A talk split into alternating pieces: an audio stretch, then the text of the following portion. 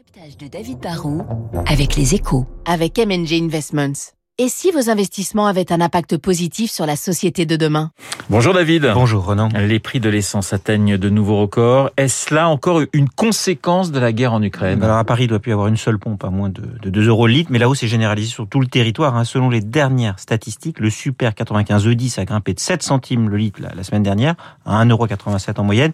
Et le litre de diesel est maintenant encore plus cher hein, pour la première fois, puisqu'il a explosé de 14 centimes lui en 7 jours pour atteindre 1,88€. On peut le dire, les prix flambent et malheureusement, oui, la tendance n'est pas prête de s'inverser. Alors comment s'explique cette, euh, cette hausse des prix? Il faut se souvenir, avec la crise du Covid, le Brent, s'est- le Brent s'était effondré, en passant de plus de 80 dollars fin 2019 à moins de 20 dollars il y a deux ans. Depuis, on avait repassé au début de l'année 2022 la barre des 100 dollars grâce à la vigueur de la reprise économique mondiale.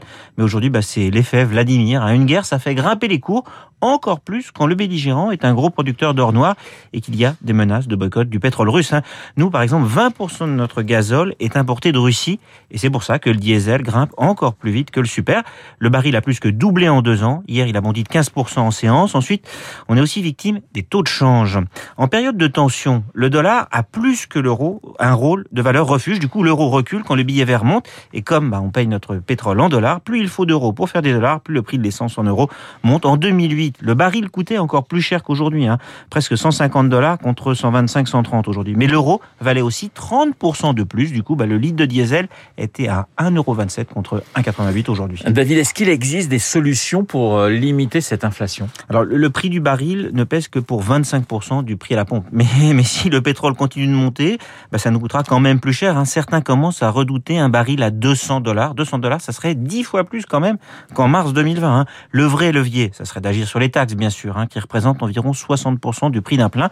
Mais le gouvernement a déjà gelé l'essentiel des taxes depuis une fameuse crise des Gilets jaunes en 2018.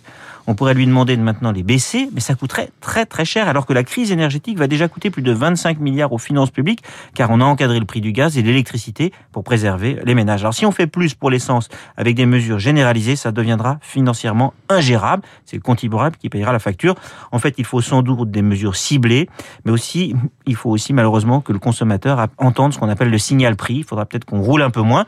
Ceci dit, euh, soyons honnêtes, hein, moi à Paris, je peux venir à la radio à vélo, mais en région, la voiture reste un outil de mobilité absolument indispensable. Et même si on vend de plus en plus de voitures électriques, le parc est encore quasiment exclusivement composé de voitures et de camions à essence. Le décryptage de David Barrault sur l'antenne de Radio Classique dans une minute, le journal de 8h. Je vous rappelle mon invité à 8h15, le général Dominique Trinquant tout de suite.